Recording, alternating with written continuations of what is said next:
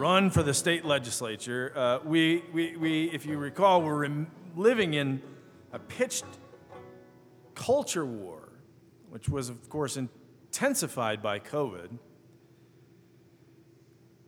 And for a long time, it was like all we heard about, right? COVID, COVID, everywhere. I mean, keeping spare masks and travel bottles of hand sanitizer close by, getting familiarized with online gro- uh, grocery shopping and Instacart delivery.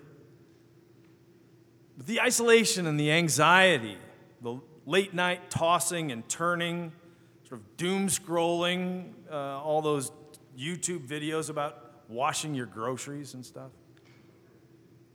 Remember, over one week in March, when all this sort of first blew up, I had to figure out how to do online teaching, complete with video and audio recording. I had to learn how to set up a Zoom classroom and then be responsible for all the post production editing. In fact, I was scheduled to teach another remote online class in the fall semester of uh, 2021, uh, excuse me, 2020. And, and they unusually, they gave us the option uh, of not teaching if we weren't comfortable. I declined. This is too, this is too much work. So I, I sympathized with those elementary and secondary school teachers who had to learn to teach all over again. If not with training wheels, then among those who very recently graduated from training wheels. And all this had they had to do dressed in scuba gear and sanitized with a crop duster load full of disinfectant. Now, of course, all these safety precautions were not universally well liked. They infuriated that part of the country that seemed adamant that no disease is too deadly a risk if the alternative is another day spent at the kitchen table trying to make sure the kids aren't playing Fortnite or mainlining TikTok videos during the Google Classroom lecture on the life cycle of the indigenous hammerhead bat. So, I mean, we have anti maskers and anti vaxxers, right? What am I saying? We still have that. But after uh, a year or so of fighting about sending kids to school during a pandemic, things started to really get tense, even more tense. Many of the same parents suddenly saw a segment on cable news, on, on Sean Hannity or Tucker Carlson or Ren and Stimpy, about, about an obscure law school heuristic meant to uncover systemic disparities in our culture, in the legal and uh, justice system, when it comes to the issue of race. It's called critical race theory. You maybe heard of that, right? CRT. So it's a way of looking at society through the lens of race and power. It, it, it suggests that racism isn't just about people's attitudes, but it is somehow sort of baked into laws and systems. It's about understanding how these laws and systems can keep racial issues going, and it pushes back against the idea that racial problems can be fixed just by changing how individuals think and act. I think of it sort of like as peering through a race and power kaleidoscope uh, to make sense of all of these societal patterns. It's not just about shifting the attitudes in people's heads but more like sifting through all of these ingrained recipes in our laws and systems and trying to figure out how can we confront the problems of race and other inequities in our society by fixing the structures. It's sort of, CRT is sort of like the savvy detective uncovering how these systems keep the wheels of racial issues continuing to churn without needing any individual to feel like a racist, right?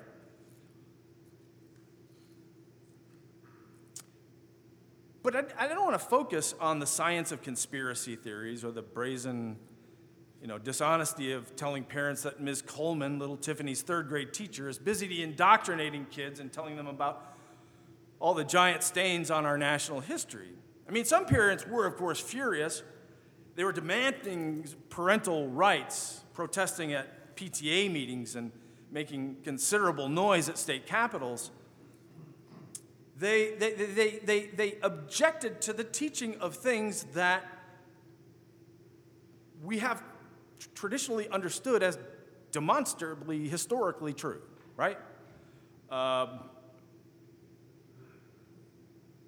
these parents apparently didn't want their children being taught things that we've taught for a long time, like that the institution of slavery was a bad thing, right?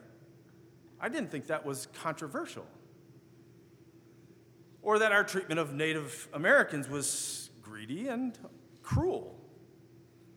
Or that libraries stocked with books like To Kill a Mockingbird or Harry Potter would somehow warp children's minds beyond Franklin Graham's ability to, to repair them.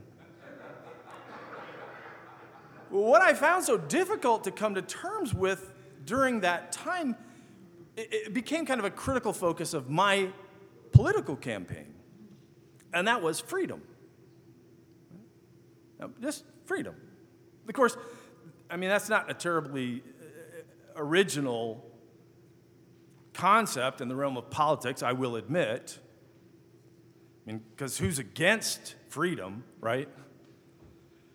Everybody loves it, but not everybody means the same thing when they're cheerleading for it, do they? See, freedom shouldn't be a, a controversial subject either in a culture, especially that takes reflexive pride every time a nine year old fist shakingly and in perhaps an ironic and potentially disturbing preview of their golden years in tones, It's a free country, isn't it? See, we celebrate our freedom, and yet recently we've seen that politicians, some politicians, despite their claims of enthusiastically supporting it, often make policy decisions that, that, that contradict these declarations. I mean, the meaning of freedom varies significantly in our country, just in case you haven't been following along closely.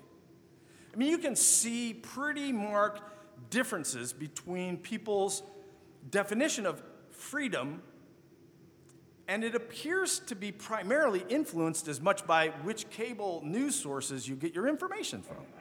Right? Know, thinking back on this whole thing right now, I, I guess the division over the meaning of freedom itself as a concept, it, it has never really occurred to me before the pandemic. But I began to notice that when some people said freedom, it seemed to mean something like liberation from oppression or deliverance from systemic injustice. They, they seem to be talking about a freedom um, in a fashion that suggested it was about securing some sort of common good, a series of rights and benefits for, for everyone. Uh, and, and that these people get these rights and benefits just because they're human beings. But on the other hand, I also began to notice that other people had headed in a kind of different direction when it came to this definition. When, when these people said freedom, they were sort of lasered in on personal rights. Freedom uh, on this side of the divide seemed to mean something like um, you can't tell me to. I mean, you know what I'm talking about, right? You, you can't tell me to wear a mask to keep other people safe. You can't tell me to keep my children, my aging parents, and my fragile uncle home during the holidays. You can't tell me to keep quiet when my kid has to go to school with people I neither approve of nor respect. You can't tell me, right? But there's a big, big difference between how both sides view freedom. I, I also noticed a divergence over another issue, and this gulf exists over which preposition most appropriately follows the word freedom. Now, now you're going, what, what is he talking about? Well, see, a lot turns on the force of a couple tiny words. And if we're just being honest, the whole thing, and if we're going to continue to stay with the whole honesty thing, much of the moral and political divide in this country right now hangs on one letter. Ah, what am I talking about? Okay, let me ask you this. Should our understanding of freedom focus exclusively on freedom from? Or should it also include some outward direction, some focus on freedom for? Because the noun that follows that preposition gives us a great deal of information about the moral center of the speaker. Let me see if I can put it differently. If the noun that gives freedom from is always focused on me and my rights and my faith and my family, well, that tells me about the person, right? Because let's be honest, any morality that focuses only on the private life of individuals and not the systems that produce them is, is sort of a permission structure for selfishness. If it's only about me. Suppose we're looking at freedom through the lens of faith. In that case, it does feel like something of a stretch to imagine Jesus saying that the nature of freedom in God's eyes is being liberated from responsibility for anyone but myself and those people who I choose.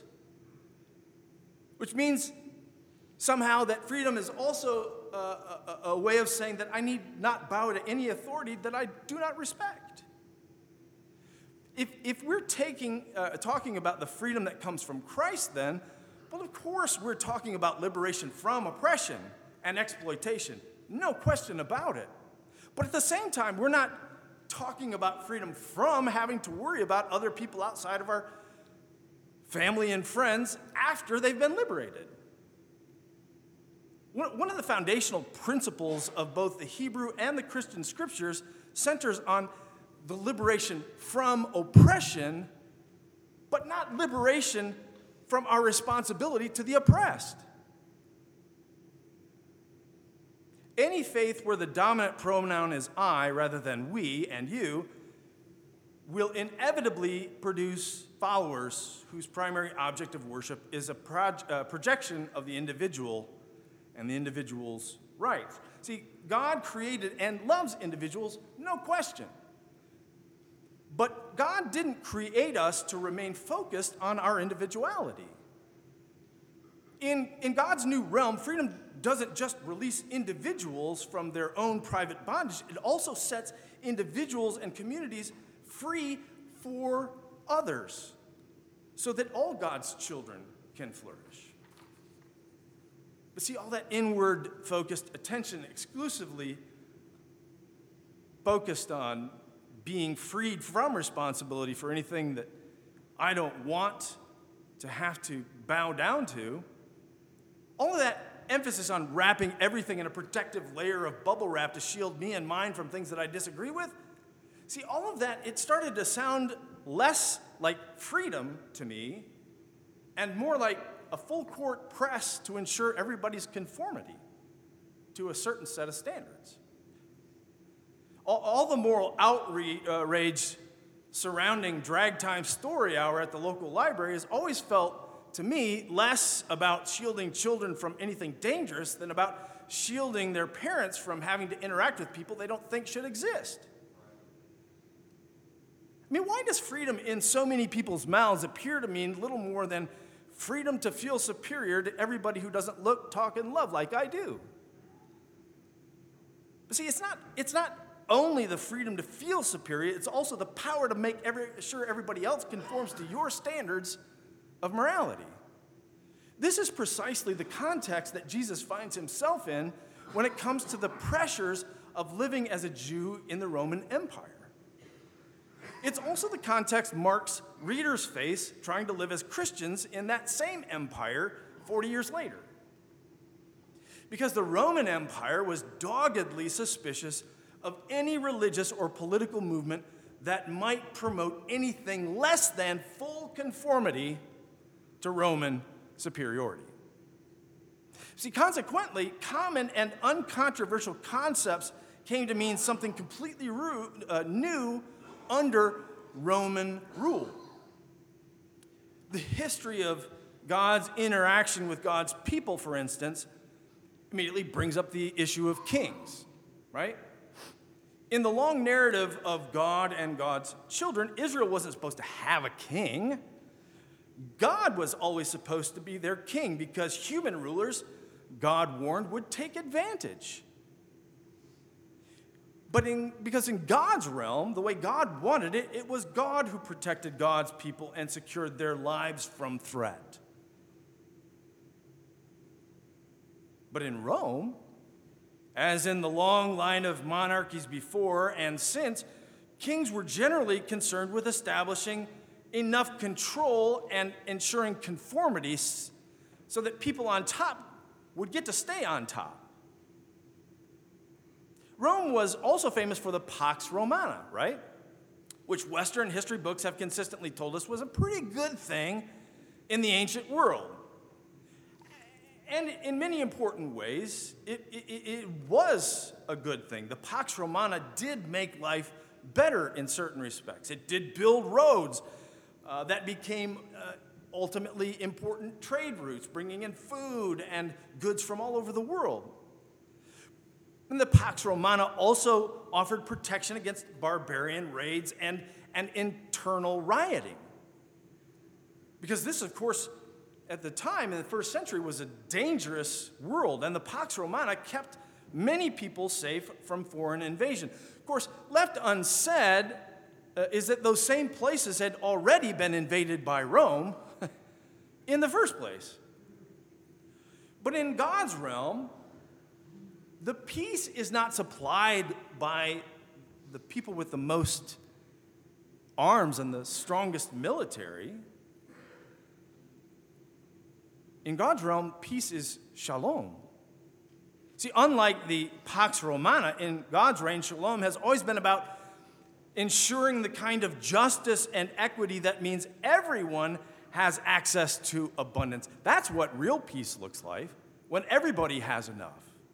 It's not just that the people in power uh, get to call a ceasefire so they get to hang on to everything, right?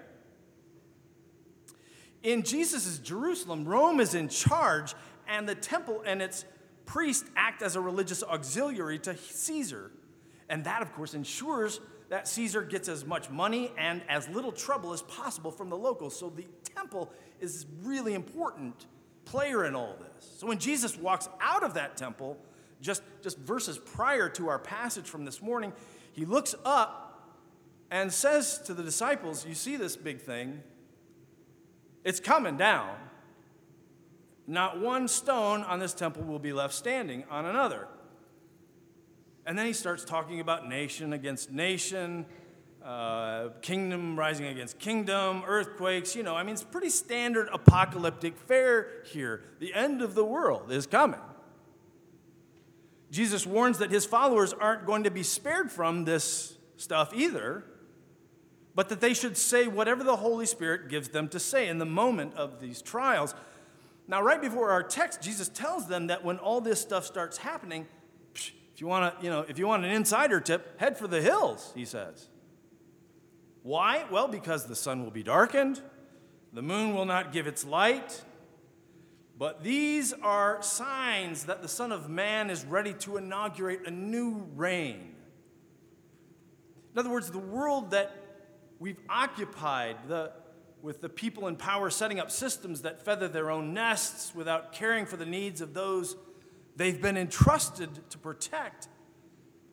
That world is almost over. And Jesus says, You need to keep your eyes peeled for a new world. Okay, fine, but what, I mean, what world is this? What's it going to look like, and how are we going to know it when we see it? Well, we're going to recognize this new world because it looks so different from the ones that currently keep the status quo, with the folks who win continuing to win. And in this new world, not only will the systems be different, the language, language is going to be different. When people say peace in God's realm, we're not talking about the peace that comes at the tip of a sword or the end of an investment report. We're, we're talking about the peace that comes when everybody has enough And nobody has to worry about where they'll sleep or where their next meal will come from or how they'll keep their kids safe at school. In this new world, when we talk about what it truly means to be free, we're not talking about my freedom and how to establish a limit that I'm responsible for stuff that affects me and mine only. We're talking about a freedom that liberates people from true oppression while at the same time believing that this deliverance doesn't just set us free to do what we want now that it's been accomplished, but opens up new possibilities for us to look out for one another's interests, for one another's projects and dreams, to look at those as if they were as important as our own. The world that's coming and is even now being constructed for us and by us, the world that will free us from one uh, free us up for one another is almost impossible to understand in our current situation where we assume that things are always going to be the way they are. The world Jesus tells us to keep our eyes peeled for, however, holds out a vision of freedom, a freedom that is for others. And that may sound like a heresy in the world we currently occupy. A freedom that is not about conformity, but about giving us the liberty to deliver others. That, that's new. But to those who always have to worry about conforming to a world that doesn't even respect them, let alone care for them, maybe the heresy of Jesus' brand of freedom is the best news there is.